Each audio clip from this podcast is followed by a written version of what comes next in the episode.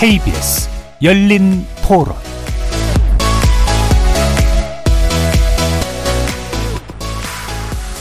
안녕하십니까. 케이비에스 열린 토론 정준희입니다.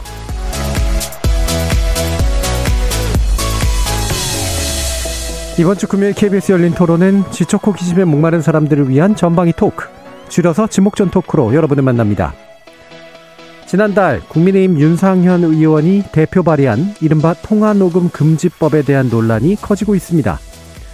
개인의 사생활 보호 필요성과 사회적 약자나 피해자의 자기방어 수단 사이에서 여론도 다소 엇갈리는 상황이죠. 통화녹음 금지법을 둘러싼 논란, 지목전 토크 일부에서 만나보겠습니다. 최근 한반도뿐 아니라 세계적으로 핵위협이 증가하고 있죠. 북한이 핵무기 사용을 공식화했고 우크라이나와 전쟁 중인 러시아의 핵무기 사용 가능성도 커지고 있는데요. 인류에게는 재앙이라는 사실이 자명한데도 각국이 핵을 포기하지 못하는 이유 뭘까요? 핵을 둘러싼 인류의 아이러니, 이 부에서 전방위 토크 진행해 보겠습니다. 케이비에스 열린 토론 지금부터 시작합니다. 살아 있습니다. 토론이 살아 있습니다. 살아있는 토론, 케이비에스 열린 토론. 토론은 라디오가 진짜입니다. 진짜 토론, 케이비에스 열린 토론.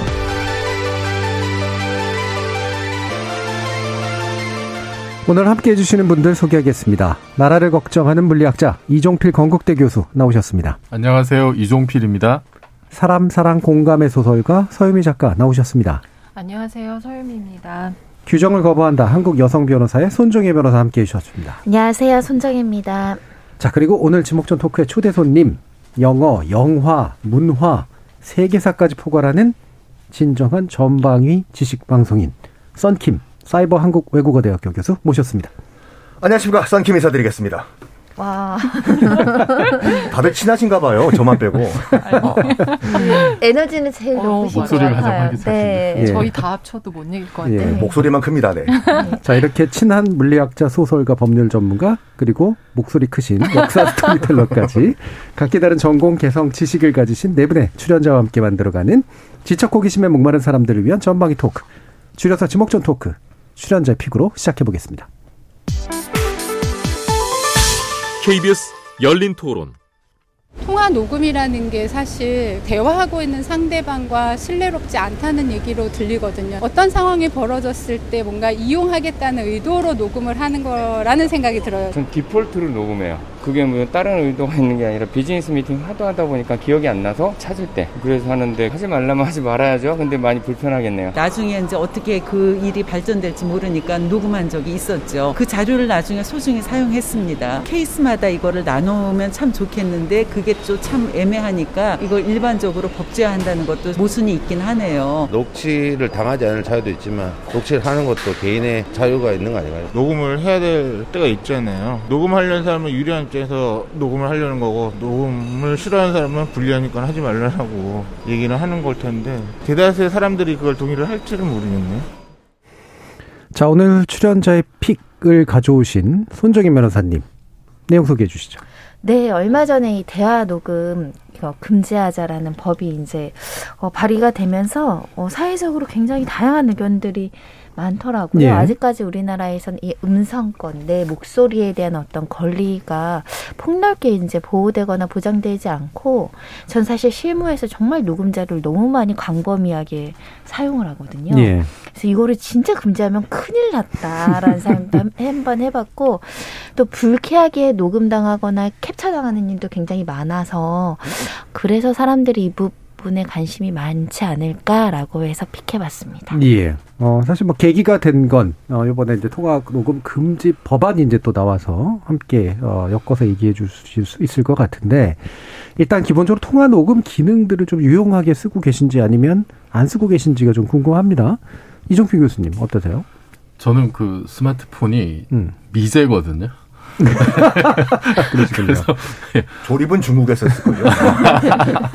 아니 처음에 통화 녹음 기능이 없다는데 깜짝 놀랐어요. 예. 말은 스마트 기계인데 왜 녹음이 안 될까 음.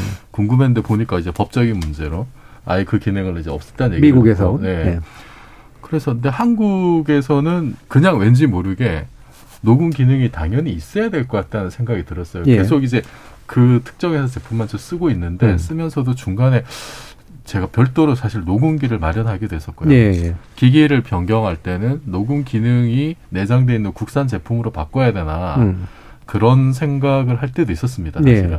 근데 실제로 이제 녹음 기능이 없다 보니까 이게 잘 안 쓰게 돼요. 이게 막 손도 많이 가게 되고 그다음 뭐, 뭐 사전에 뭘 준비를 또 해야 되잖아요. 음. 뭐 녹음기를 가지고 있어야 네. 된다라든지. 그래서 사실은 뭐 그 어떤 녹음 기능의 혜택 이런 건 제가 전혀 못 보고 있죠.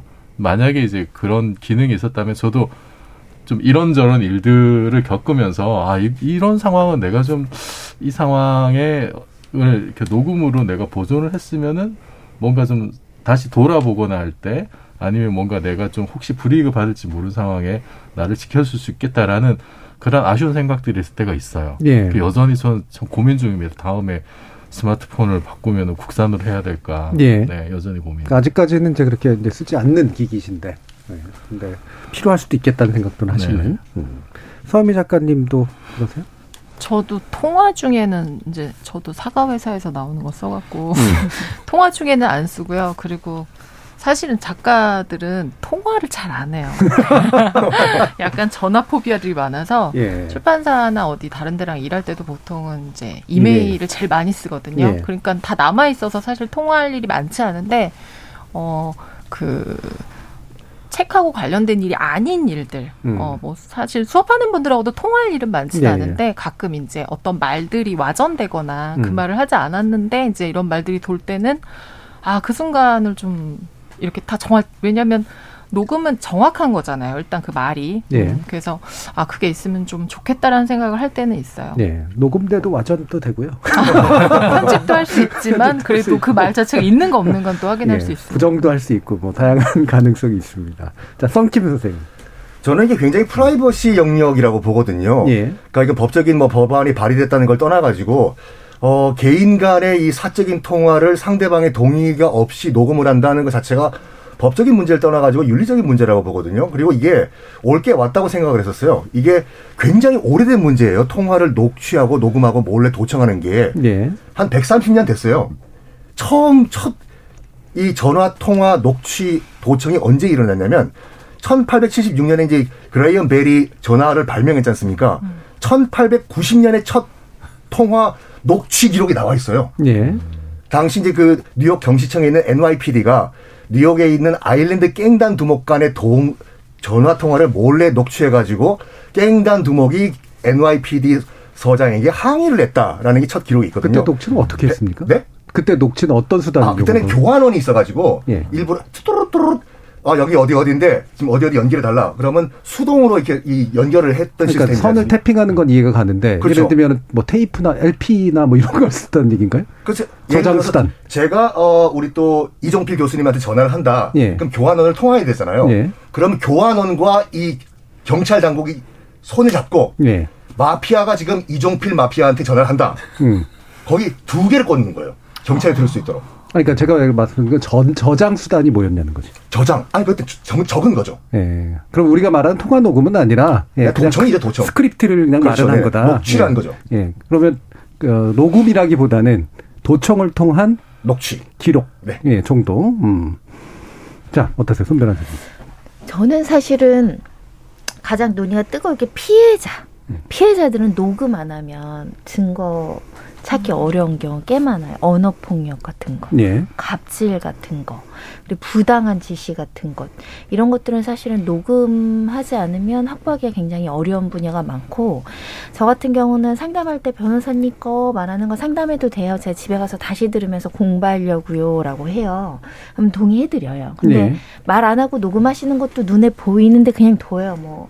여러 가지 목적으로 쓰실 것 같아서.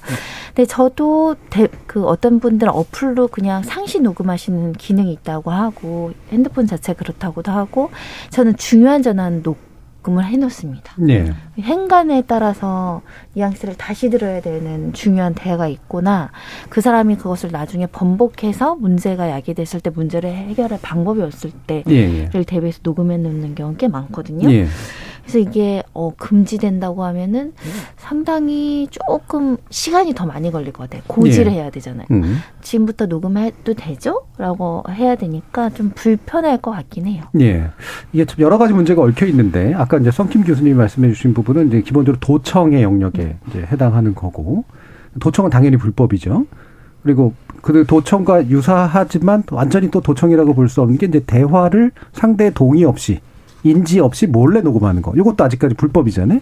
그럼 지금 이제 이거를 어, 불법화시키겠다라고 하는 건? 둘 사이에 녹음하는 건 현재로서는 합법이거든요. 그렇죠. 둘 사이, 대화 당사자 사이에 이제 녹음하는 거. 네. 그걸 예. 어, 녹음하는 것 자체는 합법이에요. 그냥 증거 저희가 수집해올 때 예. 녹음해오세요. 녹음해오세요. 그것까지는 합법이에요. 도청하지 않으면 합법이에요. 이렇게 하는데 음. 이거, 이걸 이제 불, 완전 범죄로 하겠다라는 아니고요. 예. 그리고 좀 주목할 판결이 이천십일 년, 이천십이 년에 나오고 있는데 합법적인 증거잖아요. 그 음성을 두 개 내가 참여하는 대화에 녹음한 거. 그거를 소송의 증거로 제출했더니 실제 음성권 침해라고 불법행위로 판결한 하급심 판례가 나왔어요. 예. 굉장히 어마어마한 판례입니다. 우리 음. 정말 경각심 없이 그냥 다 합법에 의해서 증거를 엄청 쓰다가 갑자기 재판부에서 그것 자체는 범죄는 아니지만 음성권 동의받지 않고 이렇게 막 증거로 녹취록으로 제출하는 건 음성권 침해예요. 예. 라는 판례들이 조금 있어요. 예. 정부가 그거는 그런 그러면 저장이 된 것까지는 상관없는데. 네. 저장하는 건 상관없는데. 공개하거나 유포하는 행위를 말하는 네, 거죠. 음성권 예. 침해라고 본 거고 또 예. 어떤 사건에서는 그럼에도 불구하고 사회상규에 위반되지 않는다라고 음. 해서 또 손해배상은 기각한 판례도 있는데 그러니까 우리 사회가 이제 음성권을 어떻게 다룰지에 대해서 논의를 해야 되는 거예요. 음. 원래 보편적으로는 둘이 대화하는 거 녹음하는 거 하나도 불법이 아니고 범죄가 아니고 쓸 수 있어요. 증거로 가져오세요. 만들어 오세요. 예. 라고 하던 시절에서 이제 일부는 범죄화하겠다라고 하고 일부는 이거를 뭐 녹음했다고 하더라도 타에 유포할 때는 불법행위가 될 수 있다는 판결이 나오니까 음. 좀 조심스럽죠. 예. 자, 그래서 지금 몇몇 몇몇 분들이 지금 벌써부터 의견 주시고 계신데 캐시님은 신의 한 수라고 생각합니다. 썬킴 교수님 반갑다는 말씀 주셨고요. 음. 반갑습니다. 김, 예. 김정훈님은 통화 녹음이라도 있어야 스스로 보호하는 거 아닙니까? 라는 의견 주셨고 훈송님은 녹음하는 게 문제가 아니라 그 녹음 파일을 이상하게 사용하는 게 문제라고 생각합니다. 녹음해서 유용하게 쓰면 문제가 없죠. 이상함과 유용함의 또 기준이 뭐냐도 되게 중요할 것 같긴 하네요. 자, 그럼 지금 이제 문제시되고 있는 이제 법안은 아, 지금까지는 합법의 영역에 있었던 이제 본인이 참여해서 상대방의 대화를 녹음하는 것을 상대방의 동의 없이 이루어지게 될 경우엔 불법으로 하겠다. 이게 일단 기본이고. 여러 사람이 참여할 경우에도 모든 사람의 동의를 얻어야 된다. 이게 이제 기본적인 내용이죠. 그래서 대화 당사자나 참여자들의 모든 사람들이 이제 동의를 해주지 않으면 안 되는 그런 상태. 이제 이렇게 됐는데, 자, 이 부분에 대해서 여론조사를 해봤더니요. 대략 한 육 대 사 정도가 나타났다고 합니다. 한 칠 대 삼에서 육 대 사 정도 사이 정도에 있다고 볼 수가 있는데, 이 법안에 대한 반대 여론이 높습니다. 어, 이 법안에 대한 반대 여론. 이게 개요를 좀 몇 가지 말씀드릴게요.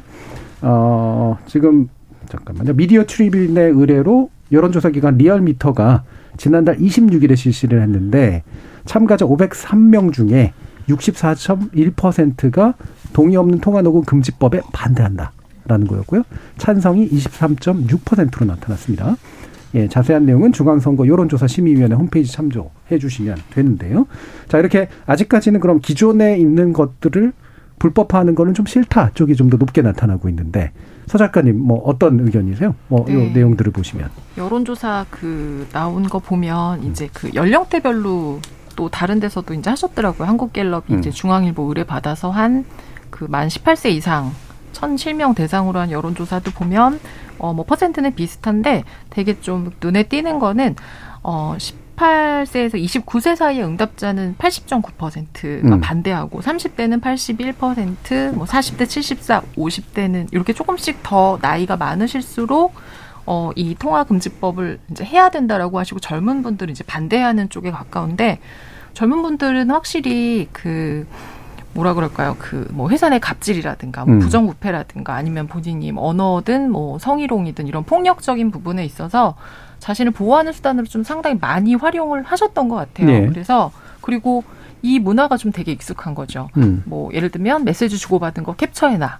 어 예를 들면 통화 중에 만약에 무슨 그 사람이 또 그렇게 뭐 소리 지르거나 어, 그런 막말을 하며 녹음해놔. 이게 사실은 음. 상당히 조금 일상생활에 익숙해져서 그걸 못 쓴다기보다는 그랬다가 무슨 문제가 생기면 내가 나중에 뭐 어떻게 해야겠다라고 네. 하는 게 상당히 강하다 보니까 아마도 어, 지금 이 법안에 대해서 훨씬 더 많이 반대하시는 것 같다는 음. 생각이 들어요. 이제 방금 또 그 말씀 주신 여론조사 결과는 갤럽이 네. 중앙일보 의뢰로 한 거고요. 십육일부터 십칠일까지 이틀간 조사한 내용이고 이게 천칠백, 천칠 명 대상이니까 약간 더 샘플 수가 많은 내용인데 흥미롭게도 찬성 반대 비율은 좀 비슷하게 나타나고 있네요. 자, 썬킴 교수님. 네. 여론조사 이렇게 나오고 보면 어떤 생각이 드세요? 어, 일단은 저는 녹음하는 것 자체는 가능하다고 보는데 예. 일단 상대편의 동의는 반드시 받아야 된다고 생각을 해요. 음. 그러니까 미국 같은 경우에도 뭐 케이스 바이 케이스지만 주별로 다르겠지만 그렇죠. 뭐 캘리포니아 주 같은 경우에는 뭐 그 동의를 받지 않고 녹음을 하도 되는데 대부분의 미국 주 같은 경우에는 상대편의 동의를 받지 않고 녹취를 하는 것은 녹음 도, 통화 녹음하는 건 불법으로 예. 치고 있고. 아, 캐나다 같은 경우에는 반드시 상대편의 동의를 받아야 되고 네. 영국 같은 경우에는 일단은 어, 이 뭐라고 할까 상대편과의 통화 내용을 녹음하는 것은 가, 가능한데 음. 그거를 제삼자에 공개하는 것은 처벌을 받는다고 그렇죠. 알려져 있거든요. 네. 네, 네. 그렇기 때문에 이 상대 녹음하는 건 뭐 상관이 없죠. 음. 뭐 근데 상대편의 동의를 받는 것이 상당히 중요하다고 생각합니다. 예, 예. 그러니까 녹음, 그러니까 동의를 받은 녹음. 현재 법안 자체에 대해서 그러면 어느 정도 찬성하시는 편이네요? 어, 지금 뭐 공익적 목적을 위해서는 뭐 그 처벌 조항에서 빠진다고 뭐 네. 지금 수정 발의를 했다고 하는데 예. 좋은 추, 어, 추진이라고 생각합니다. 예, 예. 예. 이종필 교수님. 저는 궁극적으로 그렇게 가야 될 것 같은데 예. 한국적인 현실을 생각했을 때는 음. 여전히 좀, 좀 신중해야 되지 않느냐. 음. 왜냐하면은 강자의 지금 이제 그 법의 취지는 프라이버시를 보호하는 건데 음. 굉장히 중요한 어, 권리이긴 합니다만 사실은 이제 현실적으로 봤을 때 강자의 프라이버시가 약자에게 갑질하는 무기로 활용된 경우가 많잖아요. 예. 그래서 이 녹음을 하는 것이 약자에게는 자신을 지키기 위한 최후의 보루 정도로 여겨지는 경향이 있는 것 같아요. 네, 네. 그래서 뭐 이렇게 좀 비유가 적절한지 모르겠는데 미국에서 총기 휴대를 법, 그 합법적으로 인정하는 것이 자기를 물리적으로 보호하기 위해서 이건 당연히 있어야 되는 거 아니냐라고 음. 생각을 하는데 한국에서는 어떤 그런 물리적 위협보다도 어떤 힘 있는 사람에 의한 갑질이나 예. 어떤 부당한 행위 이런 것에 대한 어떤 스스로의 방어 수단으로서 음. 그것이 최소한 나를 어, 지켜줄 수 있는 법이 법으로부터 법의 보호를 받을 수 있는 최소한 어떤 증거로 쓰겠다라는 인식이 굉장히 강한 것 같고 이게 또 저는 어디로 확대되냐면 예를 들어서 차량 블랙박스 같은 거예요. 예. 우리나라가 어마무시하게 음. 사실 외국에선 상상도 할 수 없는 어떤 그런 제품들이 나오는 거잖아요. 이게 정말 프라이버시와 직결되는 문제일 네. 수도 있고. 그런데 우리는 너무 당연하게 차량 블랙박스를 다 달고 다니고 음. 그걸 서로 용인하고 찍히는 걸 용인하고 접촉사고나 문제가 생겼을 때 그거를 보고 이제 다 이렇게 그 어떤 판단의 근거로 다 네. 활용을 하고 있지 않습니까? 해결하고. 네. 어, 그래서 이거하고도 저는 연동이 되는 문제라고 봐요. 음. 그러니까 갈 때까지 가서 법대로 하자라고 했을 때 그때 그러면 법대로 갔을 때 나를 지켜줄 수 있는 어떤 최후의 수단이 무엇이냐. 예. 이게 또 궁극적으로는 사실 그런 상황이 초래됐을 때 우리의 어떤 그 사법체계, 최후의 보루로서의 사법체계가 과연 합리적이고 상식적으로 사회적 약자, 어, 불특정 다수의 어떤 그런 신변을 보호해 줄 수 있느냐. 예. 거기에 대한 불신이 커서 그런 건 아닐까라는 생각도 음. 들어요, 사실. 예. 그래서 그런 신뢰가 오기, 올라가기 전까지는 좀 어쩔 수 없는 현실이다라는 음. 생각이 듭니다. 그러니까 약자가 이제 자기를 방어하기 위한 수단, 대표적으로 이제 예를 들면 이제 상습적 성추행이 있다거나 이럴 때 상사위에서 어, 제가 상사님, 제가 성추행 녹음을 해야 되니까. 아니, 근데 그 제가 궁금한 건 그거예요. 예. 방금 뭐 이종필 교수님께서 지적을 해주셨지만 공익적 목적의 기준. 음. 순기능과 역기능의 그 기준이 뭐냐, 이게 애매모호한 거예요, 이게요. 네. 그걸 우리가 정해야 되는데, 그걸 어떻게 정하냐, 이거죠.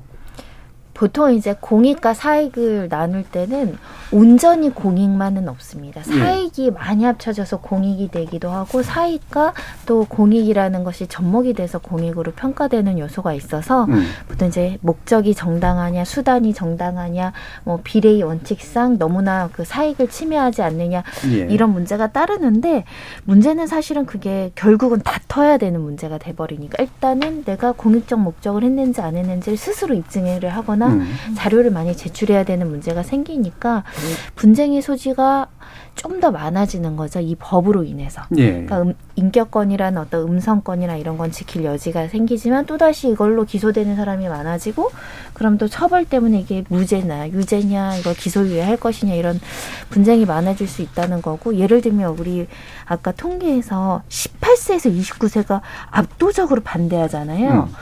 학생들이 녹음을 뭘로 쓰냐면 선생님 말하는 거 다 녹음하거든요. 그렇죠.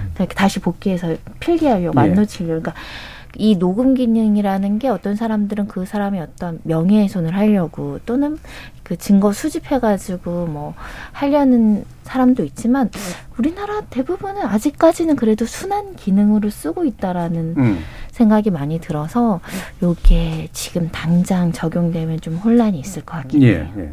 뭐 물론 오늘 우리가 정책 토론하려고 하는 건 아니니까 음. 예, 뭐 다양한 견해들을 가지고 한번 얘기를 해보면 좋을 것 같은데, 순기능 쪽을 얘기해 주셨는데 썬킴 교수님은 이게 그 안 좋은 기능, 어, 부정적인 그런 기능, 악용되는 거 어떤 게 있다고 보세요? 그러니까 어떻게 보면 이제 계륵이라고 할 수 있는데, 그 아까도 말씀드린 것 같이 이 뭐랄까 갑질이 예상된다. 그러면 녹음한 다음에 어떻게든지 그 아까도 우리 저 진행자께서 말씀하신 것처럼 이제 그 녹취와 감, 그러니까 도청과 감청은 그게 개념이 다르잖아요. 예. 어, 와이어 태핑이랑 그냥, 그냥 모니터링이 다른데, 음. 이거를 후, 그러니까 일단 녹음한 다음에 사법적 판단을 나중에, 나중에 판단을 받을 수 있는 기준을 만들어주면은 이게 낫지 않을까. 저는 이렇게 음. 생각하거든요. 예. 현실화 될지는 모르겠지만. 예. 나중에 판단한다는 건 어떤 것 말이죠? 그러니까 일단은 녹음을 한 다음에 이거를 내가 법적 증거로 사용할 수 있나, 아니나, 아닌가.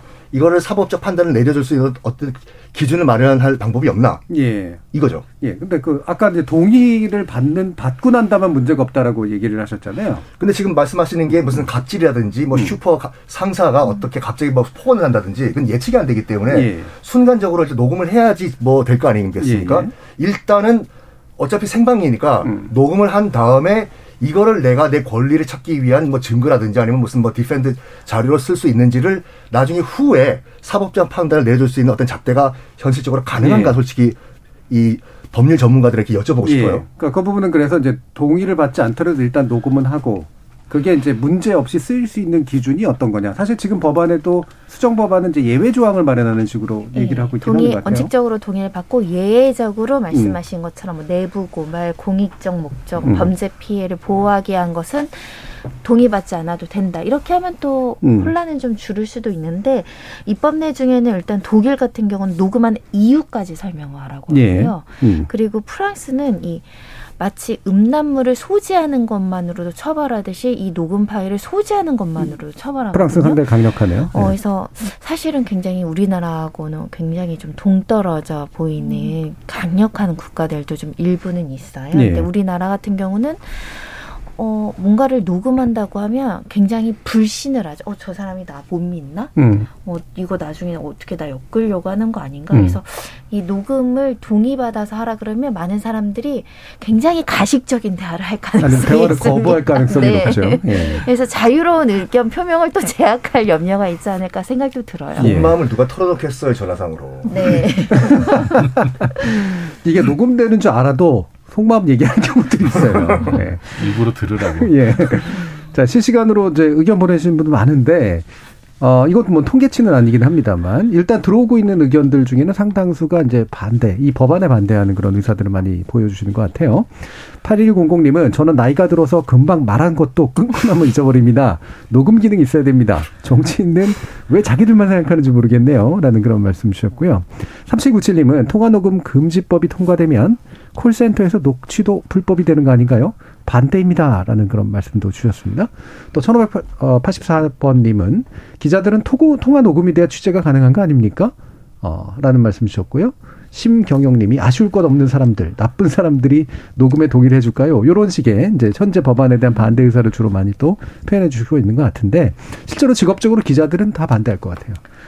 거의. 기, 기자분들은 그래도 예. 동의 구하고 녹음하시는 분이 굉장히 많고요. 예. 콜센터도 앞에 이렇게 나와요. 맞죠. 녹음한다. 그러니까 이건 다 법인 거죠. 네. 예. 근데 동의를 예. 아, 콜센터는 동의를 안 할 수가 없는 상태 아닌가요, 그러면? 음. 그렇죠. 이거 녹음되는 거를 예, 동의한다고 이제 보통은 지금 녹음되고 있습니다만 고지해 주잖아요. 현재는 음. 이 법이 통과되면 동의하시면 일 번, 동의하시지 않으면 끊어주세요. 그렇다니 궁금한 게 그 콜센터에서 네. 그 앞에 안내 멘트를 할 때 네. 통화 품질 향상을 위해서 녹음을 한다고 하는데 네. 그 이유가 정당할 수가 있는 건가요? 어, 현재는 그걸 고지하지 않더라도 합법이니까 아. 고지할 이유가 없는데 사실 정확하게 고지하는 건 분쟁이 발생했을 때 또는 본인들이 설명 의무를 다했다라는 증거를 확보하기 위한 게 훨씬 많은데 안내는 통합품질 향상. 통합품질이 굉장히 향상. 광범위한 의미를 가지고 쓰는 거죠. 품격 있는 언어를 사용해 주세요. 뭐 이런 정도의 뜻인 것 같아요. 어, 혹시 그러면 이종필 교수님 혹시 네. 악용되는 사례 같은 거 생각해 보신 거 있으세요? 뭐 이제 통화 녹음은 아닌데 음. 제가 이제 예전에 강의를 할 때 강의를 이제 녹화를 해서 영상을 만들어서 예. 이제 학교 안에 배포한 적이 있어요. 음. 학생의 편의를 위해서. 저는 이제 선의로 했는데 음. 이제 한 번은 그 이제 학생이 그 화면 중에 일부를 캡처를 해가지고 음. 좀 뭐 조금 이제 학사 관련된 이제 제 입장에서 약간 좀 무리한 요구를 한 적이 있어요. 어. 뭐 이런 얘기 하지 않았느냐라고 하면서 이제 해석의 예, 예, 여지 예, 예, 다툼이 예, 예. 있는. 예. 그래서 어, 예를 들면 숙제가 언제 된다라든가 뭐 이제 그런 딱 그런 음. 케이스였습니다. 음. 그래서 어 이건 그냥 이제 지나가면서 정말 이렇게 한 얘기인데 예. 어, 그거를 딱 이제 꼬투리를 잡아서 제 입장에서 음. 그렇게 들려가지고 사실 그 뒤로는 이제 그 영상 녹화 수업을 음. 하기가 꺼려지더라고요. 아 영상 녹화를 그러니까 줌으로 네. 같은 거 할 때. 네네네. 음. 네. 그래서 어 사실은 좀 그 좀 두렵기도 하고. 음. 어 근데 이제 그렇긴 하지만 그래도 어쨌든 학생과 교수 입장에서는 교수가 어쨌든 힘 있는 사람의 위치잖아요. 음. 그러니까 그 학생으로서는 또 자기의 어떤 불이익을 그 줄이기 위해서 네. 어, 그런 행위를 했을 수도 있겠다는 생각은 네, 네. 들어요. 네. 어, 그래도 이제 다시 제가 뭐 수업 영상 녹화를 하고 싶은 생각은 좀 안 들긴 하지만 네. 그 학생의 입장도 사실은 좀 이해는 되고 근데 어쨌든 제가 이제 그, 그런 좀 반대 상황이 되, 되었을 때는 상당히 좀, 음. 좀 인간적으로는 좀 이렇게 좀 마음에 상처가 있는, 아, 나는 선의를 가지고 이렇게 음. 했는데, 이게 또 이런 식으로 또 이제 활용이 되는구나, 음. 라는 생각에 좀 이제 상처를 받은 적은 있어요. 네. 그런데 어쨌든 그거는 제가 학생보다는 우월한 위치에 있는 사람이기 때문에 제가 감수해야 될 문제인 것 같아요. 음. 그리고 사실은 지금 사생활 침해라고 하는 어떤 그런 어떤 불이익의 어떤 그 요소가 있고, 그 다음에 그 녹음을 하지 않았을 때 어떤 자기가 보호받지 못한다는 어떤 불이익 이런 것이 있는데 지금 사실 사생활 녹음을 해서 그것 때문에 사생활 침해를 받는다고 느끼는 사람들이 과연 누구일까? 음. 보통 사람들은 아닐 것 같거든요. 음. 그러니까 또 공인이나 뭐 셀럽이나 뭐 유명인, 뭐 정치인 이런 분들이 사실 그 어떤 피해가 더 클 것 같고 예. 그래서 어 그것도 물론 보호를 해야지만 근데 이제 다른 쪽의 어떤 피해를 불특정 다수가 이제 받을 수 있는 어떤 음. 그런 피해 규모라든지 이런 것을 조금은 더 무겁게 봐야 되는 게 아닌가 음. 뭐 그렇게 생각합니다. 예. 어, 뭐 그 얘기를 하시니까 왜 예전에 얼마 전에 그 인터넷 한참 또 논란이 됐던 게 금일까지 네. 숙제를 내라 그랬더니 금요일까지인 줄 알고 네, 네. 상당한 싸움이 있었던 왜 어려운 말을 쓰냐면 이제 네. 서유미 작가님 왜 어, 뭐 생각나시는 사건 사고라든가 사례라든가 이런 거 있으세요? 어, 저는 그 저희는 대담이나 인터뷰할 때 이제 음. 사실 뭐 통화는 아니고 노 많이 하거든요. 예, 예. 근데 지금 얘기를 듣다 보니까 아 저희 세계는 텍스트의 세계니까 사실 그렇죠. 그 음성의 세계가 아니라서 녹취하면 진짜 말을 잘 안 해요. 어버버버 하고 막 이렇게 음. 서로 뭐 끌까요? 그리고 껐다 예. 그러고 다시. 근데 녹취 안 하면 인터뷰 길게 하니까 예, 예. 안 할 수는 없어요. 적는 걸 못 음. 하니까. 하고 나서도 사실 그걸 다 그대로 쳐서 다시 보내주세요. 음. 했던 말 중에 바꾸고 싶으신 게 있으시면 예, 예, 예, 얘기를 해달라. 예. 왜냐하면 뭔가 이렇게 말이 엉킬 수도 있고 음. 하니까. 그럼 또 그거 다 다시 고치거든요, 사실. 근데 어, 가끔 이제 그 아까 그 수업 얘기 하시는 것처럼 정말로 아까 선배님도 얘기하셨고 그 수업 중간에 그 빨리 따라잡지 못하고 이렇게 딴 생각하고 이런 분들 가끔 수업 그리고 자기 작품 같은 걸 음. 하평 같은 걸 물어보면 선생님 뭐 제 거 할 때는 제가 녹음해도 될까요? 음. 라고 묻고 다른 분들한테도 이제 어, 물어보고 이제 해요. 그럼 보통 음. 대부분들 그 마음을 이해하니까 하라고 하는데 하고 나서 나중에 이제 이렇게 음. 전체 맥락하고 상관없이 본인이 왜 하다가 멈춰질 때도 있고 네. 다시 시작하거나 뭔가 이제 근데 그 부분만 딱 따서 음. 어, 전체 맥락과 상관없이 그 말만 가지고 이제 가끔 음. 이렇게 이의를 제기할 때가 있어요. 음. 밤에 이제 메시지를 준다든가 뭐. 예. 그때 그 말은 무슨 뜻이냐. 음. 그럼 나는 뭐 쓰지 말라는 거냐고 뭐 이런 식의 그러니까 뭐 그게 아니다. 음. 어, 이제 뭐 그런 얘기들 하실 때가 있는데 어, 이게 말은 참 되게 무섭고 위험하구나라는 생각이 좀 들 때가 있죠. 그래서 예. 아마 지금 얘기가 나온 이 해당 법안이 나오고 나서 사실 너무 반발이 많으니까 이제 그 공익 목적은 예외로 한다라고 했는데 이 부분 때문에 또 명확해지는 부분도 있겠지만 저는 논란이 더 많이 생길 수도 있을 것 예. 같은 생각이 좀 들어요. 아까 썬킴 교수님도 이제 사후에 사법적으로 어떤 기준으로 이런 판단을 예. 이게 사실 판례가 이런 만약에 법이 통과된다면 판례를 만드는 수밖에 없잖아요. 시행령이나 뭐 이런 것도 네. 보강을 하거나. 이 법을 개정하지 않아도 아까 음. 말씀드린 음성권 침해가 민법상 불법 행위가 될 수 있다는 판례가 축적이 되고 사례가 많아지면 기준이 예. 만들어질 그렇죠. 수도 있을 것 같아요. 음. 예를 들면 제가 생각하기에는 뭐 공부하려고 더 잘 기억하기 위해 그래서 증거 취득 요구로 이렇게 음. 비즈니스 계약 관계, 구두 계약하는 경우 이런 거는 다 법으로 보실 것 같고 이제 얘기했는데 어, 제가 너한테 이런 말 했잖아. 명예훼손 목적으로. 쟤네 음. 불륜이야 이런 데야 있어. 이런 명예훼손 음. 목적이라든가 어떤 그 사람을 공격하기 위한, 협박하기 위한 네. 용도로 이걸 공개했을 경우에 네, 네. 이것은 불법 행위다. 음. 이렇게 쳐 그렇게 하면 상당 부분 악용하는 건 줄지 않을까라는 음. 생각이 들거든요. 네. 근데 그거를 범죄까지 할 것인가. 이게 사회적 공론화가 돼야 될 것 같아요. 음. 녹음하는 것 자체는 허용을 해주되 이걸 악의적으로 사용했을 때 처벌 또는 음. 배상하게 하도록. 예. 예. 어느 정도 뭐 법익의 보호는 필요한 측면들이 좀 있는 것 같아서 역사적으로 또 보시면 썬킴 선생님은 어떠세요? 역사적으로 이거를 이제 그 통화 내용 녹취라기보다는 도감청 때문에 사회적 이슈가 된 케이스들이 상당히 많죠. 예, 예. 지금 이 자리에 와 계신 분들 보니까 저와 연배가 거의 비슷하신 것 같은데 왜, 왜, 왜요? 저, 저랑 동갑이신 것 같은데. 돼지띠시죠? 네. 어, 저랑 동갑이시네요. 반갑습니다. 어, 너무 놀랐어요. 아, 죄송합니다. 네. 네. 일단 뭐 국내와 국, 국외 케이스 하나씩 말씀드리면 이제 예. 국내 같은 경우에는 다 기억하시겠지만 천구백구십이 년도에 이제 초원복국 초원복국 사건. 사건 예. 사, 뭐 케이스라고 해야 되겠죠. 사건이라기보다는. 진짜 부산 출신이십니다. 어, 저도 저희 저도 부산이에요. 바로 우리 저희 집 앞이에요. 그러니까 처음 아, 부경대 앞에 거기. 어, 예, 예. 부산 대, 대연동이요. 예. 어, 간단히 이제 모르시는 분들을 위해 말씀드리면은 이제 그 구십이 년 대선 때 이제 민자당 후보로 김영삼 후보가 나갔지 않습니까? 근데 민자당이라는 것이 이제 민정당과 민주당계가 합쳐져가지고 약간 티케이에서 이제 김영삼 후보가 표가 안 나오는 상황이었어요. 그래가지고 이제 김재춘, 당시 이제 그 검찰총장을 그만두신. 김기춘. 그렇죠. 아, 김재춘. 아, 김기춘. 김기춘. 김기춘. 네.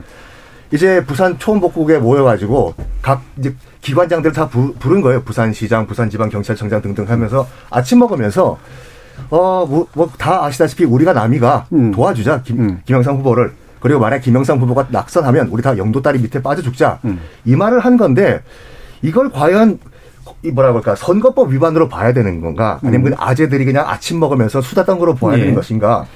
결국에는 처벌을 당한 건 누구냐면은 그 이 김기춘 씨와 등등등 당인지 민자당 관계자가 아니라 그거를 도청 장치를 설치했던 정주영 후보 측이 예, 예. 주거 침입죄로 처벌을 받았거든요. 그렇죠. 네. 그러면서 일부 그 당시 뭐 소설가 등 유명인들은 어 그 법원의 판결을 손을 들어줬어요. 아니 저거는 선거법 위반이 아니라 그냥 아재들 아침 먹으면서 그냥 수다 떤 거다. 저거까지 음. 어떻게 법적 처단을 하냐 이런 또 논란까지 있었죠. 예.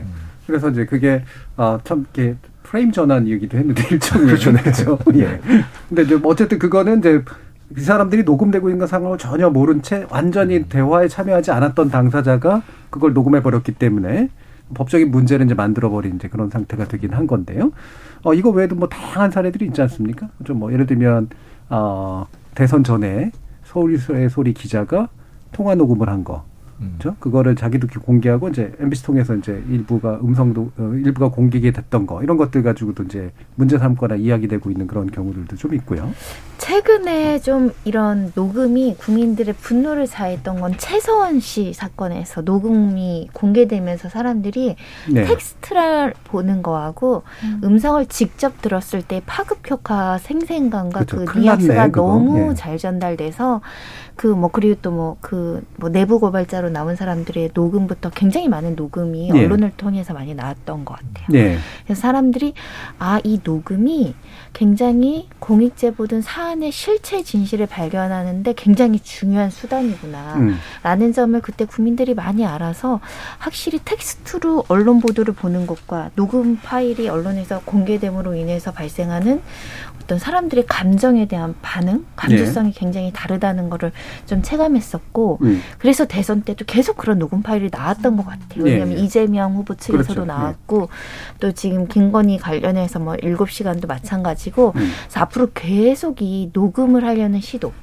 그리고 이거를 내가 악의적으로 쓰려는 시도 음. 그리고 그거에 대해서 어, 이거 불법적으로 조작했고 편집했고 내가 한 말 아니다라는 반응은 계속 나올 것 같아요. 음.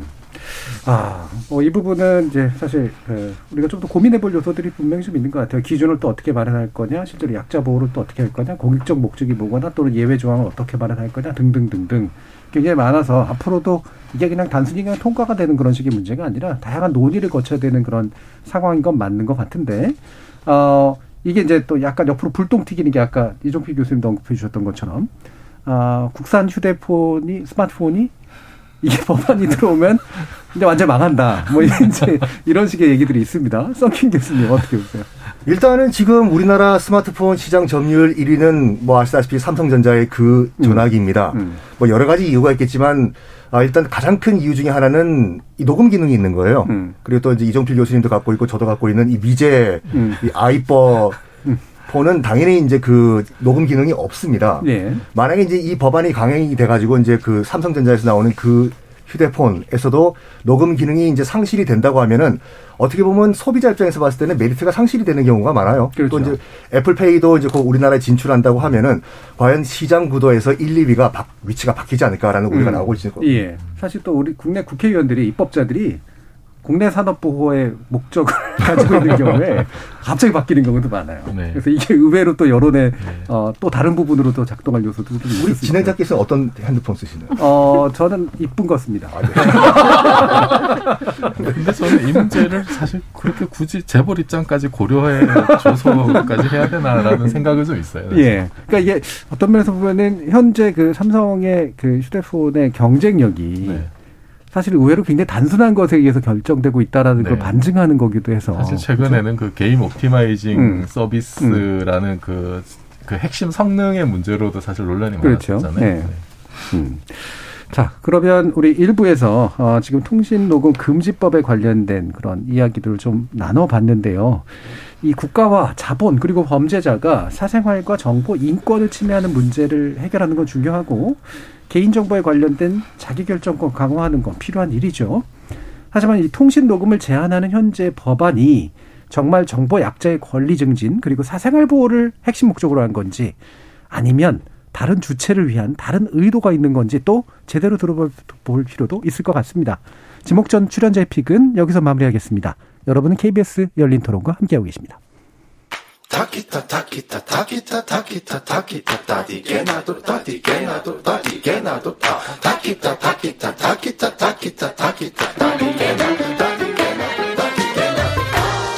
물음표가 느낌표로 바뀌는 순간 케이비에스 열린 토론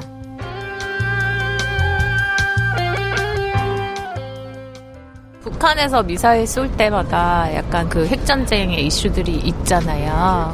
계속되다 보니까 사실은 둔감해지는 면이 있는 것 같아요. 러시아 핵 문제도 그렇고 그런 것 때문에 핵이 좀 많이 위험하긴 한데 그래도 있는 것만으로도 좀 억제력이 있으니까 우리나라도 있으면 좋다고는 생각하고 있어요. 핵은 되게 그냥 좀 양날의 검인 것 같아요. 좋게 쓸 수도 있고 나쁘게 쓸 수도 있고 물론 핵 억제는 해야 되죠. 인류의 멸망이라고 생각해요. 그 순간은 저는. 항상 그거는 핵전쟁 위험은 도사리고 있죠. 김정은이나 푸틴 같은 사람이 마음을 따로 먹으면 무슨 짓인들 못하겠어요. 인간이 발명해서 좋게 이롭게 쓰면 좋은데 이렇게 쓰지 못하는 인간의 책임이죠. 지적 호기심에 목마른 사람들을 위한 전방위 토크, 역사 스토리텔러 썬킴 사이버한국외대 교수, 물리학자 이종필 건국대 상호교양대 교수, 소설가 서유미 작가, 손정혜 변호사 이렇게 네 분과 함께하고 있는데요. 오늘은 출연진의 픽이 두 개인 줄 알았습니다. 네. 저는 이건 당연히 이종필 교수님이 픽이야 이렇게 생각을 했는데 이게 제작진들께서 골라주신 거예요. 그만큼 이제 핵에 관련된 또 새로운 공포나 위협이 이제 증가하고 있는 현실 때문에 그런 것 같은데 뭐 한번 자유롭게 이 핵에 관련된 이야기를 먼저 한번 시작해 보시죠. 썬킴 교수님. 그 이 핵 전쟁이 만약에 일어나면 터미네이터 투 다 보셨잖아요. 음. 이 인류 공멸이거든요. 그럼 누구나 다 이제 그 추상적으로 알고 있는데 실질적으로 인류가 실질적으로 핵폭탄을 실전에 사용한 것은 천구백사십오년 팔월 단 두 차례밖에 없거든요. 예. 히로시마와 나가사키. 그렇죠. 그래서 그 결과를 지금 피부로 느낄 수 있는 사람은 아무도 없습니다. 음. 그리고 뭐 여기 다 밀떡들 같이 보이시는 분들이 계시는데 밀리터리 덕후들. 모든 전쟁, 대부분의 전쟁은 물론 체계적으로 시작된 전쟁도 많지만 예. 우발적으로 그렇죠. 시작된 전쟁이 대부분이에요. 음. 아시다시피 일 차 세계대전 같은 경우에는 오스트리아 황태자 페르난드 공 부부가 길거리에서 총 맞은 거. 음. 그것 때문에 삼천만 명이 죽는, 죽은 일 차 대전이 발발했고 예. 아시다시피 그 중일전쟁. 천구백삼십칠년 칠월 칠일 칠칠 사태라고 하죠. 중일 전쟁이 터진 이유는 어이없게도 잠깐 화장실 간 일본군 병사가 점호할 때 안 나타나가지고 네. 이게 중국군이 끌고 갔구나. 음. 이것 때문에 중일 전쟁이 터졌거든요. 그래서 결국에는 핵 버튼을 누르는 것은 아 불안정한 사람이기 때문에 음. 한번 누르면 시작되는 거거든요. 이게 참 무서운 포인트죠. 예, 그렇죠. 이런 우연성 내지 짐작할 수 없음. 이것이 주는 공포가 굉장히 큰데 그것의 효과는 훨씬 더 클 테고요. 저는 사실은 핵 같은 거는 말씀하신 것처럼 실존할 수 있는 가, 설마 안 일어날 거야. 어떻게 일어나겠어. 예. 뭐 일어나면 다 같이 죽는 건데 상상조차 하기 싫다라고 음. 생각하고 저는 이제 핵에 대한 부분은 이제 우리 그 소설 중에 뭐 무궁화 꽃이 피었습니다 이런 나오면 과거에 우리나라 핵을 보유하기 위해서 굉장히 많은 우리 교수님 같은 과학자들이 예. 희생당하면서 어, 각종 음모에 휘말리면서 어. 이제 핵을 개발하려는 희생까지 당했네. 네, 노력을 많이들 했던 그런 소설은 약간 그 약간 구시대적인 어떤 우리의 기억과 창작과 또는 일부는 실존하는 인물을 섞어서 만든 소설들인데. 예. 그냥 아직도 핵은 딴 나라 이야기 같아요. 예. 네. 어, 스스로 느끼시기에는 네. 설마. 설마. 어. 자, 이종필 교수님. 아, 네. 물리학자들이 못된 예. 놈들이죠. 예. 악마의 걸작을 만들었고, 음. 음. 일단은 그 리틀보이가 이제 히로시마에 떨어졌을 때 이 음. 폭발력이 어느 정도냐면 재래식 폭약 티엔티라고 하죠. 티엔티 만 오천 톤 규모인데, 음. 이게 이제 당시에 미군이 썼던 주력 전폭기 비 이십구 폭격기 천오백 대 분량입니다. 네, 네. 실어 나르는 분량. 네, 이게 한 십 톤 정도 실었거든요. 네. 천오백 대가 한꺼번에 폭탄을 쏟아붓는 효과였는데 그 결과로 히로시마 당시 인구가 삼십만인데 한 절반 가까이 죽었어요. 음. 폭발 몇 초 안에 팔만 명이 그냥 사망합니다. 네. 어, 건물 전소 십만 채. 그리고 반경 일 킬로미터 이내에 있는 사람들은 이제 장기까지 증발해서 다 그냥 깨끗하게 사라져버려요. 그러니까 핵무기가 터지면은 태양이 하나 새로 솟구치는 효과가 생겨요. 화구가 음. 생기는데 히로시마급 같은 경우는 이제 한 사백 미터 정도 되는 음. 태양이 하나 생겨요. 네. 실제 표면 온도가 태양 표면 온도 정도 터지고 되고. 나서 이렇게 푹 하는 그 상태가. 네, 그, 그 주변은 그냥 깨끗하게 고통 없이 죽어서 다행이에요. 그쪽에 있는 사람들은. 근데 이제 조금 밖에 있는 사람들은 이제 뭐 타서 죽고 살아남은 사람들 엄청난 고통에 음. 시달리고 그 다음에 충격파가 뭐 시속 음. 천 킬로미터 정도 가까이 되는 충격파가 주변을 다 쓸어버리거든요. 그러니까 만약에 똑같은 그 규모의 핵무기가 서울 상공에 터지면 어떻게 되느냐. 그러니까 리틀보이는 그 해발 오백오십 미터에서 터졌습니다. 음. 이 물리학자들이 어느 높이에서 터트리면 살상력이 최대가 되게 이렇게 음. 다 계산했어요. 오백오십 미터면 관악산 높이 정도 되거든요. 음. 만약에 이제 광화문 저기 세종대왕 동상 있는 데서 터졌다, 상공에서. 히로시마급이 터지면, 그러면은 시청에서 광화문까지, 그 다음에 탁골공원에서 경희궁까지, 예. 오 반경 안에 있는 사람은 증발이에요. 음. 그 다음에 남산에서 청와대까지, 동대문에서 이화여대까지, 그 예. 지역에 있는 사람들, 그러니까 사 대 문안이죠. 사 대 문안에 있는 사람들은 그냥 올킬입니다. 네, 굳이 거기서 터뜨리면 안 될 것 같은데. 네. 제가 만약 예를 들면. 아, 이게 동네를 얘기하니까 너무 심각해요. 이게 지금 그 그러니까 그냥 가장 약한 네. 만 오천 톤인데 뭐 예를 들어서 삼십만 톤 규모, 뭐 실전 배치된 좀 약한 겁니다. 삼십만 톤도 이 정도 되면은 그냥 강북이 초토화돼요. 음. 강북은 다 초토화되고 그러면 히로시마급과 단순 비교하면 이게 이십 배 정도니까. 그냥 삼백만 명 사망입니다. 삼백만 명 사망. 서울 인구의 삼분의 일이 죽어요. 네. 그러니까 핵전쟁이 일어나면은, 그러니까 일각에서 그런 얘기 하잖아요. 핵전쟁을 감수하고서라도 뭘 하자 이런 얘기 하는데. 그렇죠. 음. 서울 인구 삼백만을 죽이면서까지 뭘 얻어야 될 가치가 과연 있느냐. 이 음. 고민을 이제 해야 된다는 네. 거죠. 정치하는 사람들. 근데 지금 실전 배치된 핵무기들은 이제 뭐 융합폭탄, 수소폭탄이라고 하는 융합형 폭탄은 그 규모가 뭐 올라가면 이제 백만 톤 이렇게 올라갑니다. 메가톤이라고 음. 하는 거. 그러면 히로시마급에 이제 뭐 수십 배 내지 이제 음. 백 배 가까이 되는 것도 있죠. 그런 거 하나 터지면은 이제 강남도 초토화되는. 음. 네, 정말 어마어마한 어떤 살상력을 가지고 있기 때문에 그 이후에도 이제 문제가 돼요, 사실은. 그렇죠. 지금 뭐 문제. 최근에 시뮬레이션 한 거 보면은 이제 미 미국 러시아가 엄청난 핵전쟁을 하면은 즉시 죽는 사람이 몇억 명인데 그 후과로 이제 그 뭐 먼지나 입자나 이런 것들이 태양빛을 가려서 핵겨울이 오고 음. 그것 때문에 식량 감소되고 그래서 인구 세계 인구의 한 칠십 퍼센트가 그냥 기아로 죽고 이제 이런 결과가 있어요. 직접 죽는 사람보다 그 이후에 나쁜 효과로 굶어 죽는 사람이 훨씬 더 많다는 연구 결과가 됐습니다. 음. 네, 자 물리학자로서 공포스러운 굉장히 공포스러운 이야기를 어, 상당히 많이 해주셔서 핵 가지고 함부로 하면 안 된다라고 하는 그런 각인 효과를 주셨는데. 서유미 작가님은 어떠세요? 네. 저는 뭐 이런 핵까지도 안 가고 옛날에 전쟁 영화 같은 거 보면 음. 막 그 폭탄 터지고 막 총 쏘고 하잖아요. 그럼 저는 늘 볼 때마다 전쟁이 나면 나는 옆 사람 피 바르고 죽은 척 해야지. 그러다 진짜 아무도 안 볼 때 어디 가서 확 죽어버려야지. 아, 맨날 그래요? 이 생각했어요. 아, 예. 예. 너무 무서워서 예. 제일 빨리 죽는 것이 가장 음. 전쟁이 나면 좋다고 끝까지 살아남는다는 생각, 생각 자체를 음. 해본 적이 없어요. 근데 음.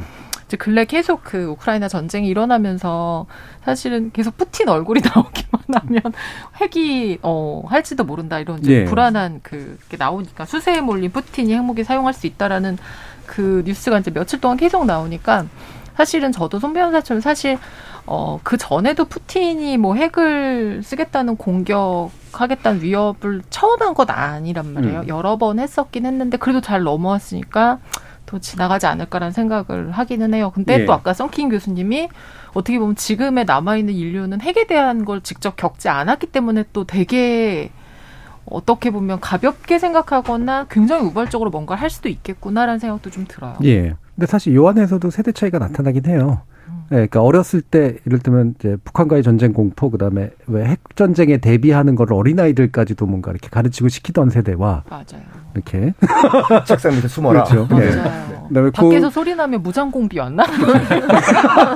손 변호사님 같은 경우 냉전 해체기에 성장을 음. 하셨던 것 같아요. 초등학교 때 네. 삐라 같은 거 안 주고 있었을 수도 있습니다. 네.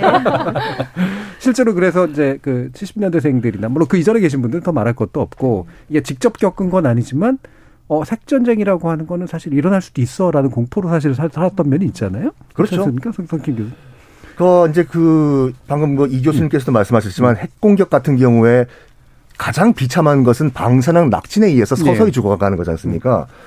그 이제 히로시마에 이제 리틀보이가 떨어진 다음에 일본도 처음 본 거예요. 저 뭐 하는 무기인가? 해가지고 방사능 낙지 때문에 이제 사람들이 이제 고통스러워하는 걸 보고 실제로 일본 군부에서 어떤 얘기를 했냐면은 간장 발라라 예, 예. 이런 말까지 했다고 예. 해요. 근데 방금 말씀하신 것처럼 지금 어, 이, 이 푸틴 대통령이 이 차 대전 이후에 처음으로 물론 부분 동원령이지만 이 동원령이라는 게 굉장히 무서운 얘기거든요. 음. 왜냐하면 부분적인 특수 군사 작전이 아니라 동원령이란 건 물론 총동원은 아니지만 동원령이란 건 국가가 전면전을 나가겠다라고 그렇죠. 일본 부분 선언한 거예요. 예.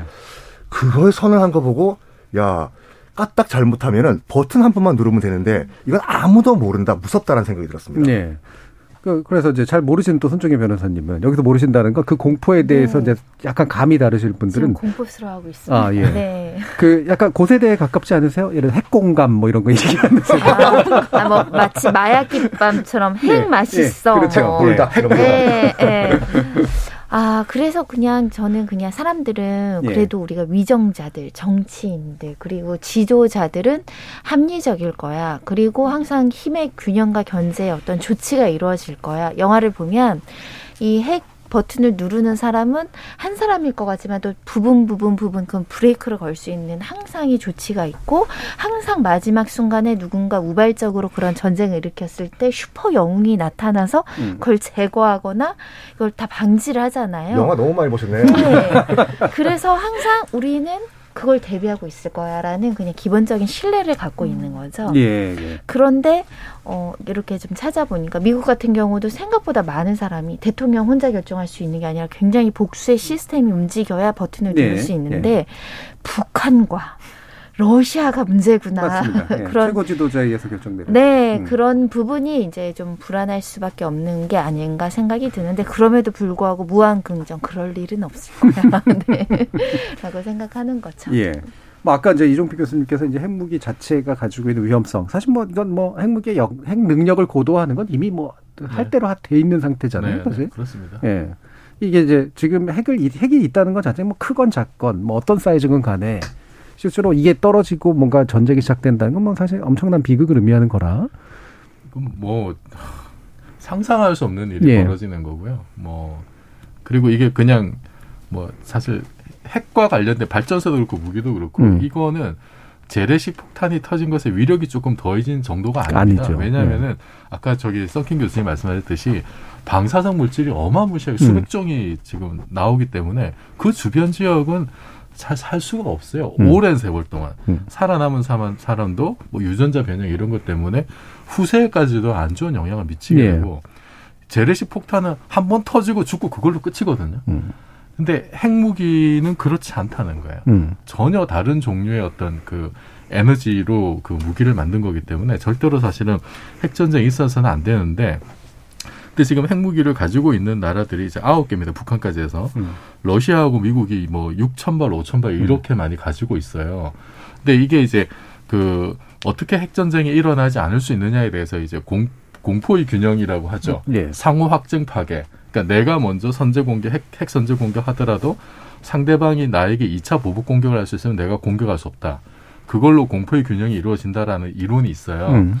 근데 이거는 서로가 사실은 이제 그 내가 한 대 얻어맞더라도 다시 보복 공격할 수 있는 능력이 있을 때 이 균형이 이루어지는데 네. 지금 이제 러시아하고 우크라이나를 보면은 우크라이나 옛날에 소련방에 있을 때는 사실 핵무기 굉장히 많이 가지고 그쪽에 많이 배치돼 있었죠. 독립하면서 음. 다 이렇게 포기하고 지금 핵무기가 없는 상황이고 러시아 핵무기가 많단 말이에요. 그 얘기는 뭐냐면 우크라이나는 이 차 핵 보복 공격 능력이 없어요. 음. 없고 그러면은 나토가 지켜줄 거냐? 나토 가입도 안 했잖아요. 네. 미국이 지켜줄 거냐? 아니 아니거든요. 음. 그러면 푸틴 입장에서는 사실 이 차 보복 공격에 대한 부담이 없는 상황이에요. 사실은. 네, 비대칭 전력이 된 거예요. 네, 그래서 굉장히 위험할 수 있다는 거고 음. 똑같은 논리를 적용하면은 사실 북한과 남한의 관계. 음. 우리는 이제 미국의 해구산 정책이 있긴 합니다. 만약 북한이 남한을 핵 공격하면은 미국이 평양을 핵 공격할 거다라고 네. 하는데 근데 현실에서 만약에 그러면은 미국이 과연 핵, 북한을 핵 공격하면은 북한이 다시 미국 도시를 공격을 할 텐데 음. 미국의 뭐 엘에이나 샌프란시스코 서, 서쪽에 있는 그 대도시들 몇 개를 희생을 하면서까지 한국을 지켜주려고 할까? 예.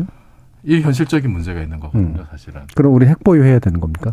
그래서 그래서 예. 어, 어쨌든 핵을 핵전쟁이 일어나지 않는 방향으로 음. 뭔가 외교적인 노력을 해야 되는 거죠. 예를 들어서 우리가 중국이 우리를 핵공격할 할 거라고 우리가 걱정을 하고 살진 않잖아요. 음. 중국의 핵무기가 지금 보니까 삼백오십 발 정도 있다고 하는데 중국이 우리 핵공격을 걱정 안 합니다. 왜냐하면 정상적인 외교관계도 성립하고 있기 때문에. 음. 그래서 이 핵전쟁의 문제는 사실은 뭐 무기 차원의 군사적인 문제이기도 있지만은 그 무기 자체가 가지는 어떤 의미 때문에 그, 그게 하나의 또 국가 전략이면서 외교이면서 또 그런 문제가 다 복합적으로 얽혀 있는 거거든요. 예. 단순한 무기가. 예.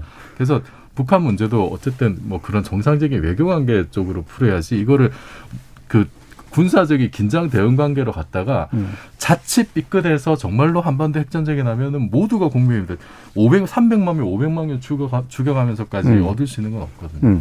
썬킴 음. 교수님께서 이게 잘 모르시는 분들을 위해서 이 핵 개발 경쟁 냉전 시대 때 그게 이제 어떤 식으로 전개됐고 어떻게 좀 이렇게 흘러왔던가에 대해서 간단히 좀 얘기해 주시겠어요? 우리 또 물리학자 음. 선생님께서 앞에 앉아 계시길래 또 번데기 앞에서 주름을 잡는 게 될 것 같은데. 역사는 예. 잘 모릅니다. 일단은 정말 다행인 게 뭐냐면은 이게 우라늄이 핵 분열을 할 때 엄청나게 큰 이 폭발이 나고 방사능이 나온다는 거를 독일 물리학자였던 그 핵 화학자였었죠. 오토한이라는 사람이 처음 발견해낸 거예요. 천구백삼십팔 년에. 그러니까 나치 독일 하에 이 과학자가 그걸 발견해냈어요. 그거를 히틀러한테 보고를 했거든요. 이렇게 이렇게 하니까 엄청난 폭발력이 나는 새로운 그 방식이 발견됐다. 히틀러가 그걸 듣고 야 이거 가지고 무기 만들자 해가지고 바로 우라늄 프로젝트라는 걸 만들어내요. 근데 시간이 오래 걸리는 거예요.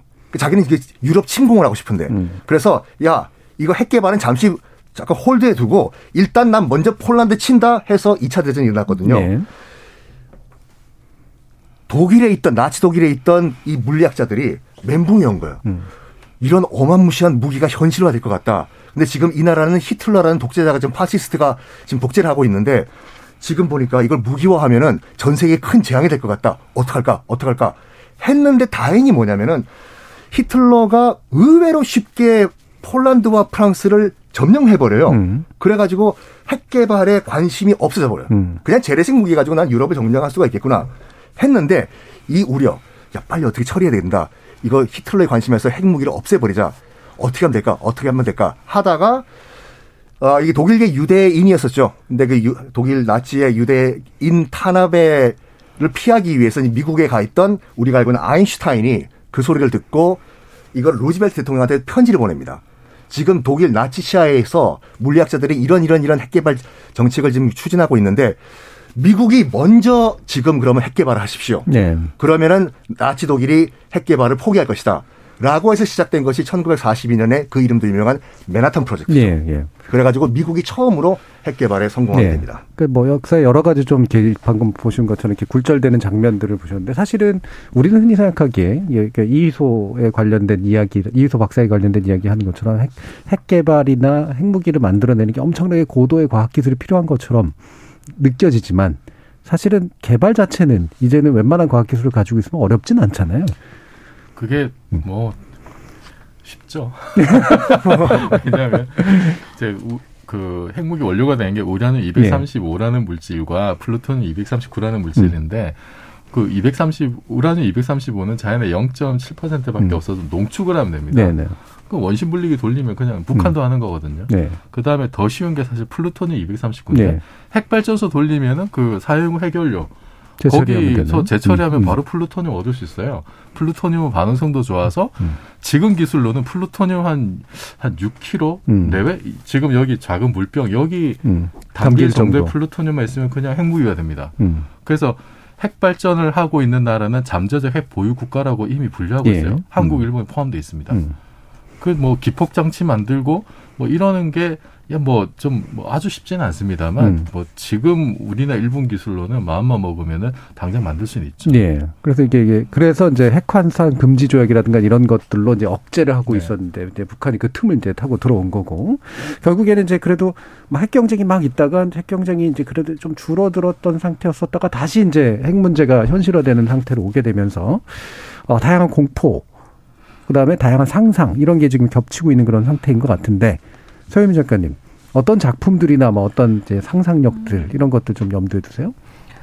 냉전 시대에는 그 삼 차 세계대전을 두려워하는 그런 작품이 좀 많았었어요. 음. 핵전쟁에 대해서 그 세계가 파멸하지 않을까 그런 얘기가 좀 많아서 종말물이라고 하죠. 음. 그 포스트 아폴리칼립스류의 작품들이 음. 많았었는데 요즘은 사실은 이제 지금 우크라이나 전쟁이 나기 전까지는 이제 사실 핵전쟁에 대한 공포보다는 오히려 뭐 환경재앙 음. 그래서 이제 좀비물 같은 거 되게 많이 그렇죠. 나왔고 그다음에 음. 이제 또 코로나도 있었지만은 전염병에 대한 것들이 되게 많았었어요. 근데 어 그 디스토피아라고 하는 거는 인류 멸망 문명 안에서 무언가가 이제 암울한 걸 그리는 거고 포스트 음. 아포칼립스는 이제 다 사라진 이유거든요. 음. 근데 이런 작품들이 사실 십구 세기에도 있었어요. 음. 그래서 우리 잘 아는 그 프랑켄슈타인 썼던 메리 셸리라는 작가가 음. 십구 세기에도 최후의 인간이라고 해서 그때는 이제 이십일 세기를 상상한 거예요. 예. 이십일 세기 말에 아마도 너무 신기하게도 의문의 전염병으로 음. 사람들이 거의 다 사라질 것이다라고 썼었는데 뭐 그걸 딱 한 건 아니지만 이제 음. 근데 그런 것들에 약간 방사능이 들어간 것들이 상당히 좀 많았었어요. 그래서 오십칠 년, 오십이 년 이때 오십 년대에 그런 작품들이 꽤 많았었고 지금은 이제 사실 어, 좀 주춤했었는데 그 이천십 년에 개봉했던 영화 일라이라는 영화인데 거기도 핵 방사능에 대한 그 얘기를 직접적으로는 다루진 않는데. 그 뭐 앞쪽에 이제 해설 나올 때 사람들이 이제 뭐 하늘이 뚫리고 빛이 번쩍했었다 음. 얼마 전에 그리고 사람들이 다니면서 아무도 그 맨 눈으로 다니지 않고 전부 선글라스를 끼고 다닌다든가 음. 뭐 이런 부분들이 나오면서 그 핵전쟁 암시하는 게 나오고 사실 뭐 미국 드라마 제리코 같은 경우도 음. 그 미국 전역에 핵폭탄 테러가 일어난 이후를 다루고 있어서 그 뭐랄까 우리가 핵에 대해 생각하는 거하고 미국이나 진짜 핵을 보유한 나라 또 특히 또 총기나 여러 가지 전쟁에 음. 좀 많이 그 하는 나라들은 훨씬 더 민감하게 반응하는 것 같아요. 예, 음, 선글라스에서 갑자기 썬킴 교수님이 뜬금없이 생각이 났는데, 뭐 저 영화 쪽도 더 많이 하셨으니까. 그렇죠. 근데 예. 저는 이렇게 봅니다. 지금 막 러시아 얘기도 나오고 우크라이나 얘기도 나오고 북한 얘기도 나오는데 이렇게 보시면 돼요. 지금 핵을 가지고 있는 나라 가운데서 앙숙이 아니라 원수로 대립을 하고 있는 나라들이 있거든요. 예. 그러니까 외신들을 보면 만약에 삼 차 대전이 발발을 하면은 중국과 러시아와 우크라이나가 아니라 여기서 시작된다라고 보도하는 외신들이 꽤 있어요. 바로 인도와 파키스탄이거든요. 네, 그렇죠. 인도와 파키스탄 같은 경우는 둘 다 다 백오십 개 이상의 핵, 어, 탄두를 갖고 있는 보유국이거든요. 그리고 아시다시피 카슈미르 지방 가지고 이제 분쟁을 일, 이, 삼 차 어, 인도 파키스탄 전쟁까지 치른 나라들인데 그때 일, 이, 삼 차 전쟁까지는 이 양국이 핵무기가 없었어요. 근데 아직까지 그 대치가 그대로 유지되고 음. 있거든요. 만약에 사 차 인도 파키스탄 전쟁이 만약에 일어나면은 핵전쟁이 될 가능성이 상당히 현실적으로 높아요. 음. 그리고 아시다시피 외신을 보셨겠지만 올 삼월에 몇 달 전에 인도에서 크루즈 미사일 한 대가 음. 한 기가 실수로 파키스탄에 날아가가지고 펀자브 지방에 떨어진 일이 있거든요. 음. 그거 가지고 파키스탄에서는 드디어 인도가 우리를 핵공격하는구나. 근데 알고 보니까 이제 오발 사고로 밝혀지고 인도가 사과하면서 넘어갔지만 아주 일촉즉발의 그런 지역은 인도와 파키스탄이라고 봅니다. 예. 음, 우리가 흔히 생각하는 그런 강대국 미소 간의 이제 미러 간의 그런 문제보다는 그죠? 주변 국가고 이웃 국가고 완전한 적대 관계에 있는 데서 우연히 서로 발생할 가능성이 높다. 그렇죠. 음. 그 미국 연구진이 이제 그 아홉 개 핵 보유국 대상 핵전쟁 시나리오 만든 게 있는데 아까 말씀드렸던 뭐 러시아, 미국 있고 음. 그 시나리오 여러 개 중에 인도, 파키스탄도 있더라고요. 네. 소규모 핵전쟁이 그렇죠. 일어났을 때 네. 일주일 동안 서로 한 백 개 정도 썼을 때 음. 어떻게 되느냐. 음. 직접 사망자 수가 이천칠백만 명. 예. 그다음에 어 이후에 이제 뭐 여러 가지 뭐 핵개월 이런 것 때문에 세계 식량 생산량이 오 년 동안 칠 퍼센트 감소하고 그 결과로 기아 사망자가 이억 오천만 명 정도 음. 나오는 걸로 돼 있어요. 네. 그러니까 그 정도 소규모 핵전쟁이 일어나도 전 세계에 미치는 영향이 어마어마하다는 거예요. 어마어마하죠. 또 여기 뭐 인구 밀집 지역이기도 한데. 아인슈타인이 음. 그런 얘기를 한 적이 있어요. 자기는 사 차 대전이 어떻게 진행될, 아, 삼 차 대전이 삼 차. 어떻게 진행될지는 잘 상상이 안 되는데 음. 사 차 대전은 확신할 수 있다 그랬죠. 음. 돌멩이와 짝대기로만 하게 됩니다. 그렇죠. 굉장히 훌륭한 말이었어요. 네. 네. 삼 차 대전이 어떤 용, 종류의 파괴를 그걸 가지고 있을지. 네. 자, 그럼 손정혜 변호사님. 어, 좀 젊은 친구들 같은 경우에는 요즘은 어, 우리도 그냥 핵보유해야 되는 거 아니야? 이런 생각도 많이 하고 또 연세 드신 분들도 사실 또 그런 생각하시는 분들도 많아요. 어, 언어적인 음. 그 정치적인 공방이 나왔을 때 꼭 핵 보유를 해야 된다라고 주창하는 정치인이 등장을 합니다. 음. 위기를 극복하기 위해서라든가 그 세력을 결집하기 위해서라든가 네. 또는 자제의 지지 어떤 그 인지도를 높이기 위해서 그런 발언들을 하는데 그럼 또 그 상대 진영에서 깜짝 놀래가지고 엄청 날카로운 논리로 또 그걸 반박하는데 결국 말씀하신 것처럼 핵은 너무나 무섭고 공포스럽고 정말 절제된 균형을 가져야 되는데 국내 정치에 너무 잘 활용을 하고 툭 생각하면 막 너무 쉽게들 말하는 정치인들이 생기니까 음. 오히려 그래서 젊은 사람들이 저러다 말겠지. 예, 예. 어, 다 자기들 정치에 이용하려고 핵을 만들었다, 풀었다, 조약에 가입했다, 어떻게 했다 이렇게 너무 쉽게들 이야기하는 정치인들 때문에 오히려 경각심이 떨어지는 건 아닐까. 음, 음. 그래서 사실은 조금 이런 우리 핵 확산 조약이나 이런 것들이 국제사회 질서에서 좀 느슨해졌잖아요. 그렇죠. 그래서 조금 더 어, 세계적인 질서가 공고화돼야, 공고화돼서 그런 이야기도 사실은 굉장히 질서 있게 해야 되지 않나. 이야기가 쉽게 나오면 우발적인 사고도 빨리 나온다 그런 생각이 들어요. 예. 그러니까 핵에 대한 우리의 태도와 담론은 그럼 어떤 거여야 될까? 뭐 이런 것들에 대한 고민들을 한번 한, 한 마디씩 해보셔도 좋을 것 같은데요. 썬킴 교수님도 한 일 분 정도씩 해보시죠. 저는 뭐 우리나라도 이제 핵 무장을 해야 된다라고 말씀하시는 분들이 계시는데 음. 어 약간 너무 일 차원적으로 생각하시는 것 같아요. 음. 일단 우리가 핵, 개, 핵 개발하고 핵 무장을 하기 위해서는 엠피티, 핵 확산 금지 조약을 탈퇴를 해야 되거든요. 그렇죠. 그걸 과연 국제사회가 용인을 해줄 것인가. 음. 게다가 엠피티를 탈퇴하게 되면은 거의 수출로 먹고 사는 우리나라, 이 수출 길이 다 막힐 것인데, 그럼 네. 우리는 앞으로 뭘 먹고 살 것인가? 엠피티를 탈퇴하는 순간 그냥 이른바 로그네이션이라고 해서 국제 깡패의 나라가 되어버리거든요. 음. 그 이 차원적인 그 생각은 못 하시는 것 같아요. 네, 예. 음. 서유미 작가님. 어, 너무 놀라워. 저는 예. 사실 우리가 핵을 가지면 쓸 것도 아닌데 굳이 가져야 되나 전적 이런 생각이거든요. 예. 왜 어차피 뭐 아홉 개 국이 가지고 있긴 하지만 예. 우리도 꼭 가져야 되나? 그러면 어, 전 좀 이미 많은데 뭘 또 우리까지? 네, 뭐 우리까지 안 쓸 건데 안 쓰 우리한테도 안 쓰면 좋겠고 우리도 예. 안 쓰면 좋지 않나 싶어요. 뭐 이런 논리 논리들은 해요. 결국 북한이 핵 보유국으로 이제 기정사실화되면. 음. 대응 역량을 남한에게 갖춰주도록 국제사회가 용인하지 않을 것이냐. 아, 음. 뭐 이런 식 얘기하시는 분들도 있고 또 말씀하신 썬킴 교수님 말씀하신 이게 일단 그렇게는 우리도 하기 힘들 뿐더러 이미 엠피티가 의미 없어지기 때문에 핵 개발의 연쇄 효과가 일어날 것이다. 이런 식의 얘기하시는 분들도 있고요.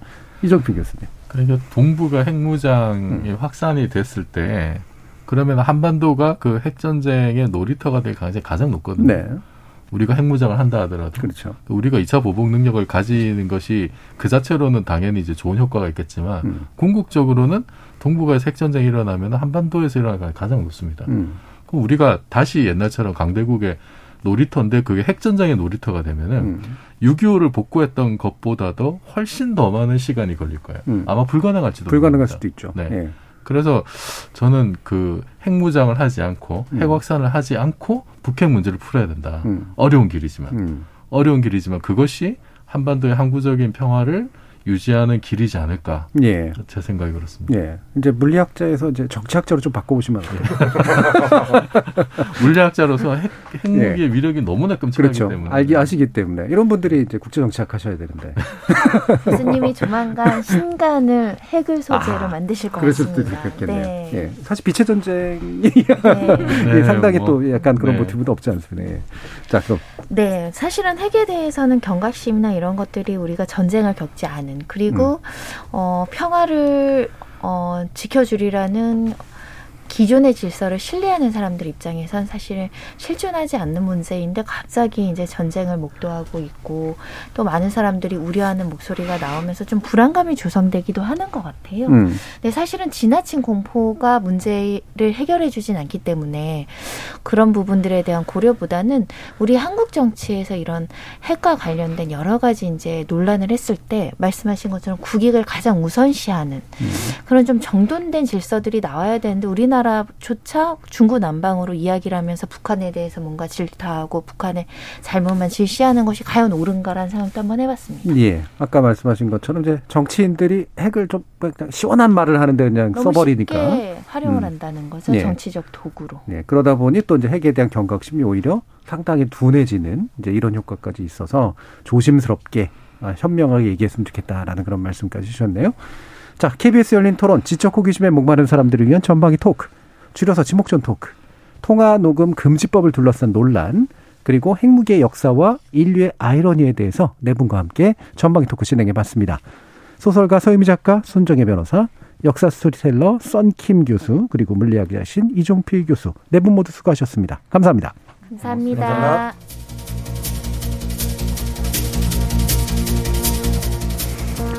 인류가 핵전쟁의 실질적 공포에 시달렸던 건 미소간 냉전이 한창이던 천구백팔십 년대. 당시 핵전쟁 가능성을 알리는 카운트다운 시계가 종종 신문과 방송에 오르내리곤 했는데요. 근데 이 고조된 긴장 뒤로 또 돌연 핵군축 분위기가 형성되기도 했습니다. 이렇게 해서 사라질 것 같았던 핵전쟁의 위협이 돌아오는 거, 또는 비핵평화를 위한 더 큰 진전이 이루어지는 거, 만약 역사가 반복된다면 어느 쪽으로 더 기울게 될까요? 지금까지 케이비에스 열린 토론 정준이었습니다.